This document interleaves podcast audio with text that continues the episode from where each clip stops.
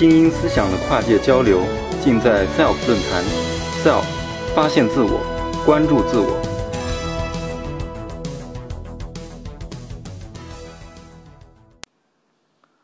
呃，各位亲爱的女士们、先生们、ladies and 乡亲们，大家下午好哈。这个，呃，我叫这个不紧张。为什么我叫不紧张呢？因为大家看到我是一个这个低视力，然后呢，可能在我现在的这个视觉范围呢，其实加上灯光一晃，我根本看不见下面有没有人或者大家的表情是什么样子。所以呢，在这个在我们的行业里面呢，叫目中无人。所以呢，基本上我是很少会紧张的，除非一会儿我提问大家是都不吭声的时候，可能我就会紧张了。好，嗯。开个玩笑，我叫蔡聪，然后是一个低视力。今天呢，我给大家分享的题目，大家可能在现在应该在屏幕上已经看到了，叫“从盲人到父亲”，呃，如何练习成为一个妖孽，是吧？这个这个题目呢，可能大家会觉得有点非主流。呃，在正式开始分享之前，我想问一下大家，就说这个可能盲人和妖孽，大家联想在一起。能想到的是一个什么样的形象，或者大家觉得一个盲人要想变成一个妖孽，应该是一个什么样子的？大家谁能分享一下吗？或者大声喊出来也可以啊。或者你想到的能够成为一个妖孽的盲人都是谁？谢逊，谢逊 这确实是一个妖孽。然后这边又说阿炳，对，这也是一个妖孽哈。这个耳边瞬间响起了这个二泉映月这个凄惨的这个二胡的声音。不过我相比较而言，我还是更喜欢谢逊哈。这个好像都是在他们的人生之中，将他们失去视力之后，将某一项能力发挥到了极致。但是呢，可能大家看到我这样子，一张嘴就知道我五音不全，所以阿炳我是没戏了。然后看我还得这个，刚才是有小伙伴领我上来的，听声辨位也没戏了。所以呢，我这个妖孽可能不太一样。这个妖孽呢，给大家一个标准，就是我刚参加工作的时候，我曾经听过一个故事。这个故事呢，发生在哈佛大学法学院，是吧？传说中的这个优秀的故事，似乎都跟哈佛有关哈。我这个也是。说有一回，这个美国的叫全美盲人联盟的主主席，去哈佛大学法学院演讲，就跟我今天跟大家演讲一样，是吧？一张嘴，这个 ladies and 乡亲们。然后今天我站在这个地方，我感到非常的骄傲，并不是因为我来到了哈佛大学的法学院，我非常骄傲，而是因为我是一个盲人。我当时听到这个故事的时候，我就惊呆了。我心说：“哥，这个难怪人家都在自信的前面经常加一个词叫盲目的自信，原来说的就是你啊！这个你是看不见大家的表情吗？你身为一个盲人，你有什么好骄傲的？”大家都觉得一个看不见的人是多么悲惨的一件事情，你居然觉得骄傲。当时可能这就是我的第一反应，但是呢，可能这些年的工作以及我的生活经生活的这种经历和给我带来的反思里面，让我渐渐的意识到，也明白到当时为什么他要这样说，而这个也是今天我会带给大家的。最后说哈，先回到我的本身。我呢，十岁的时候因为药物性的青光眼导致视神经萎缩，然后当时就这个视力直接就咔嚓一下是吧？就半路出家，就跟上了这个谢逊的脚步。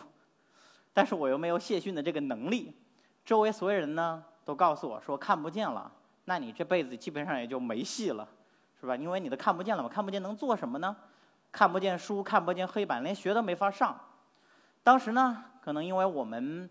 就是那我们小城市县城青年，那那地方不太知道还有盲校这么一出，所以我一直就其实是在求医无门的情况下，是吧？医治失败的情况下，一直就在普通学校上学，随班就混，直到我高中，二零零四年高中毕业，毕业的时候向我们当地的这个就是省的招办。申请就是工作人员读题的方式让我参加高考，当时呢因为说没有先例，以这个为理由拒绝了。在此之后，我才这个着慌了，是吧？说这个我们的人生就是应该上好的小学、好的中学、好的大学。我这个看来是盲人是彻底没戏了，然后满世界找。这个时候呢，发现哦，原来在我们国家还有针对盲人的这种单考单招的特殊学校。虽然专业只有音乐和针灸推拿，但是好歹有个大学上嘛，所以就去参加单考单招，考上了长春大学特殊教育学院针灸推拿系。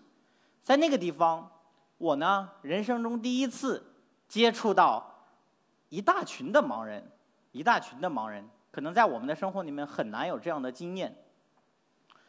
我就和他们聊，然后才了解到，可能对于大多数盲人来说，从小不管你是一岁出家还是五岁出出家，只要你出了家，就都进入了盲校。在盲校里面，所有的人都会告诉你，将来。你是要去做按摩的，你是要去做按摩的。然后呢，可能我们还会说，盲人啊，你们其实看不见，其实要做很多事情都非常非常的困难。传统的盲人的行业，三大行业就是乞讨、卖唱和算命，对吧？现在呢，有了一个按摩可以做，你们应该感到非常的珍惜，并且为此应该非常的努力。但这个事情让我就感到非常的彷徨，在上大学的时候，因为我觉得其实我们能做很多很多的事情，并不像大家所说的那个样子。因为我在普通学校的时候，虽然看不见，但是我和同学们干过很多，对吧？这个也也收过垃圾，然后呢也开过小卖部，还做过社会调查。所以我觉得其实我们应该能够做很多事情，但是我们所有的同学都跟我说不要去想这些了。因为，他们就是这样告诉我们的，我们自己也是这样觉得的。我们如果不去做按摩，我们还能做什么呢？所以，当二零一零年我大学毕业的时候，我的绝大多数的同学，不管他们喜欢还是不喜欢，不管他们的身体适应还是不适应，他们都选择了做按摩。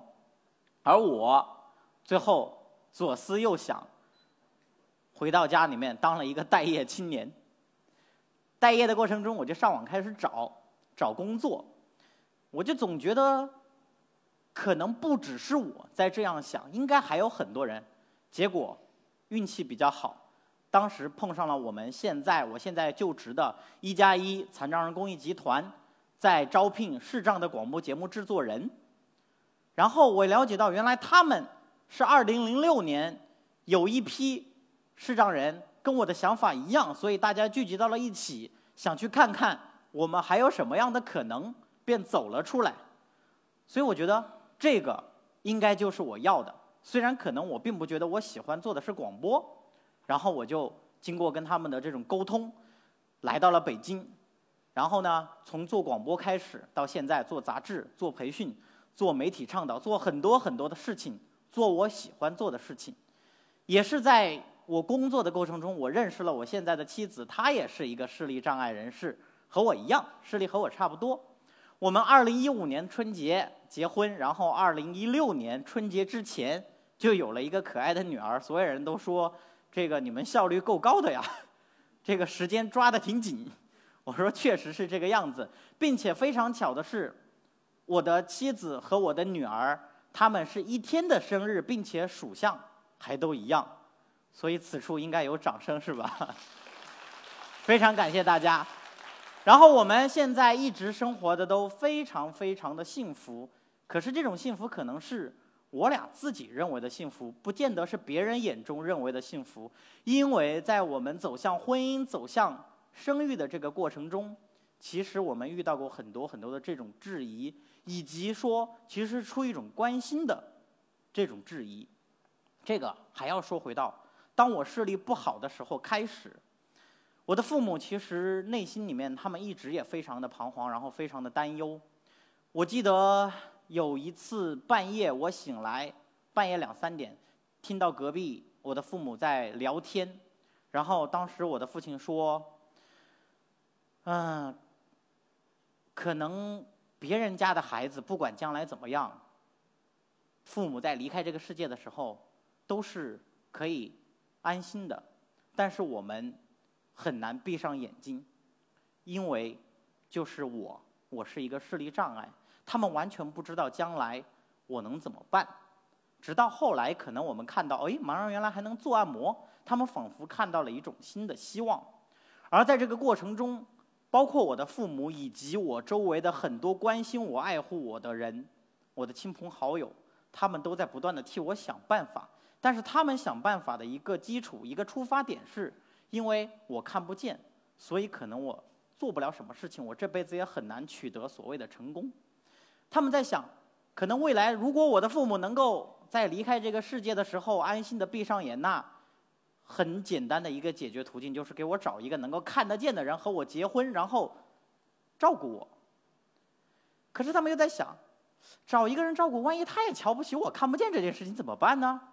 就有人出主意说：“那你找一文化层次低一点的，你找一农村来的。”当时其实我的内心是非常非常难受的，尽管大家是出于一种爱护我的这种名义，这种难受不光是因为对于我看不见这件事情的这种认知方式，同时也也是我们整个这个社会在看待文化层文化层次来自农村、来自农村等等等等这种一系列的。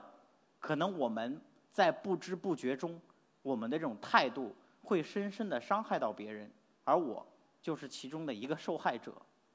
所以我一直试图反抗反抗这件事情，但是同时我在想，我也能够理解我的父母，因为他们生活的这样的一个社会，在不断的告诉他们的就是，盲人是这辈子很难有所出息，并且甚至连照顾自己都做不到。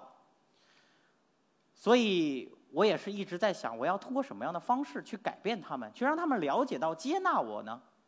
可能后来我参加工作之后，因为我自己要满世界去这个出差，然后要做很多很多独自的这种事情，开始让我的父母意识到，哎，这小子在北京自己好像生活的挺滋润的，不像我们想象的那个样子哎。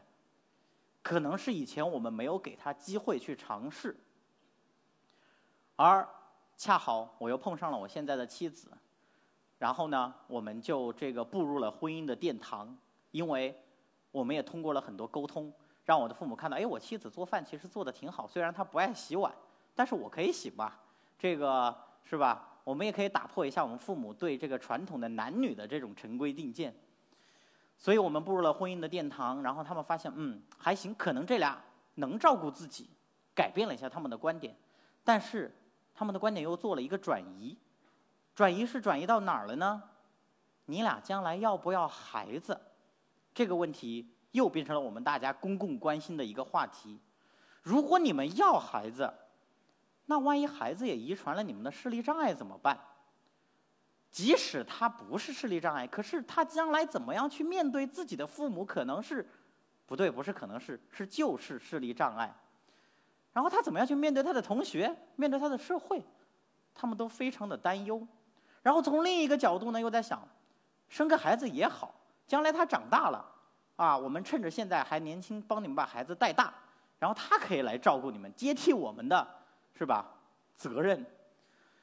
所以可能这种担忧呢，又让我和我的妻子讨论了很久。我们每天会不断的去讨论，因为在我俩看来。我们觉得生一个什么样的孩子都是 OK 的，包括我们对婚姻的这种认知。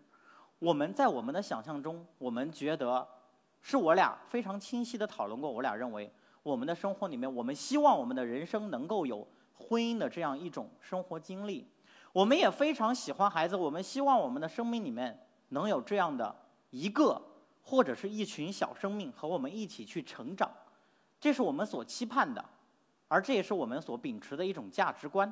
至于说对方是否是视力障碍，我的孩子是否是视力障碍，这个不是决定性因素，它也不应该是决定性因素。因为我们喜欢彼此，因为我们想要一个孩子，那我们所做的事情就应该像所有的人一样，去为我们的婚姻而准备，去为我们的孩子而准备，就像孩子。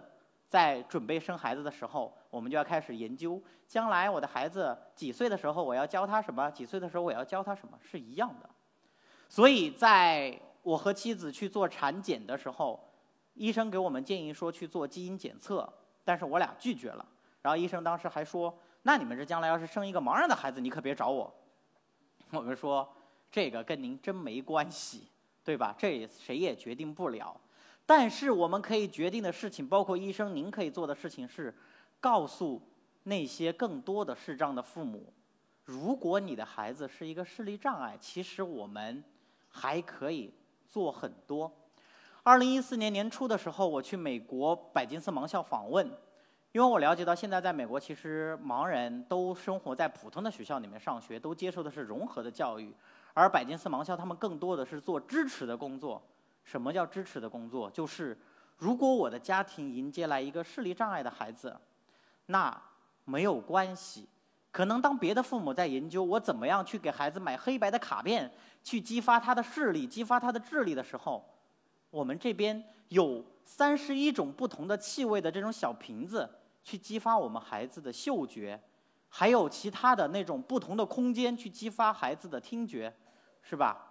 我们把孩子都可以打造成谢逊，但是这个的一个出发点，其实在于说，我们怎么样来看待视力障碍这件事情。如果我们把它当成一个个人的问题，那可能我们所有一切的反馈，就像当我视力障碍开始，我所接收到的所有的环境告诉我的都是：你现在看不见了，所以你的人生没有了希望，所以你就完蛋了。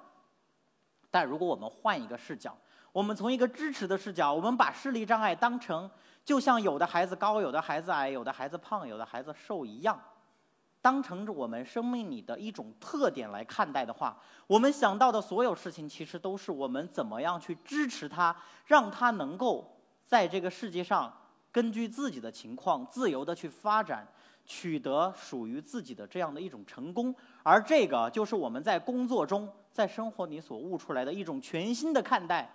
残障，或者说看待人的生命的价值的一种方式，它被我们称为社会模式。可能在以往的这种传统的个人模式下，我们认为残障是一个个人的问题，就像贫困，就像我们的文化，就像我们的家庭条件一样。很多时候，因为你自己这样了，所以你没有办法那样那样那样那样，会说很多很多。而可是现在，我们不再这样认为。我们不再把问题归咎到个人本身，而是我们看到伤残本身，它其实是我们每一个人都可能未来会面临的一种状态。它同时也只是我们人生生人生中的一个特点，它不是优点，也不是缺点。至于这个特点，它将来怎么样去发挥，取决于我们的社会。所以，当我们的身体、我们的心理和我们这个不完善的社会。相互动的时候，现阶段我们遇到了很多很多障碍，比如说我看不见，我没有办法去上学，这不是我的问题，是因为我们的教育没有给大家提供电子教材、盲文教材，没有提供合理的这种便利和支持的方式，让我能够融入大家，而我们在我们的脑海里面有着这样的负面的态度，认为你本身就做不到这些。所以我遇到了很多很多障碍。我们要做的事情是消除这样的障碍。其实这个不光是面对残障来说，面对我们今天在座的，我知道我们在座来了很多小朋友。刚才我有听到，其实我们的教育也是这个样子。我们用我们的教育这样一个统一的标准，这样的一个分数去衡量我们每一个孩子。如果我们的孩子做的不不是足够的好，达不到那样的标准，我们就会把责任归咎到是我们的孩子。可能是你笨，可能是你不够努力，可能是你贪玩，可能是等等等等。但是我们从来没有想过，是不是因为我们的教育这种方式，并不是适合我们所有的孩子？我们是不是应该换一个视角去改变我们的教育呢？可能这个是社会模式带给我们的一种全新的思考的这种方式，而它的基础就在于每一个人。都应该是平等的，拥有同等的这种生命的价值和尊严。所以，从我开始决定迎接我们生命中的第一个新生命儿来说，在那个时候，我们就已经做好了准备。如果我的孩子是视力障碍，那么我和我的妻子将会有足够的经验去支持他，去让他能够很好的在这个社会上发展。如果他不是视力障碍，那也没关系。这话听着好像视力障碍挺好一样啊！我已经有这种妖孽的潜质了哈。即使将来他可能面对这个社会，大家的观念仍旧没有改变，但那又怎样呢？那不是我孩子的问题，那也不是我的问题。如果说有问题，那也只是我没有接纳好我自己，没有把我做的足够优秀，而让我的女儿因为我而骄傲。所以，我已经做好了准备。和我的妻子，我们做好了充分的准备。我们不是去担忧残障这件事情是一个问题，而是想的是如何和我的女儿一起去成长。今天恰好是父亲节，我觉得这个节日不是我们父亲的节日，而是提醒我们每一位父亲。我想说，在这个地方说祝我的女儿父亲节快乐，原因是因为她提醒我，我要不断的去练习，不断的去成长，就像我们。很多时候，我们听过很多很多的道理，但总是过不好这一生一样，因为我们很多时候面对这个社会这种强大的负面的那种态度，我们不愿意去迈出去，或者当我们碰壁之后，我们要缩回来。所以我们要提醒自己，不断的去练习，不断的去练习，让自己成为一个足够让我女儿值得骄傲的父亲。我相信，尽管我现在还没有办法很大声的向那位。在哈佛演讲的盲哥们儿一样说出来，我因为我是一个盲人而骄傲，可能我还是会担忧整个社会对我的嘲笑，但是我希望我也会和我的女儿一起去好好的成长，在这种社会模式的这种价值观支持下，让有一天女儿和我一起出门的时候，很自豪的介绍，这是我的父亲，他是一个盲人，谢谢大家。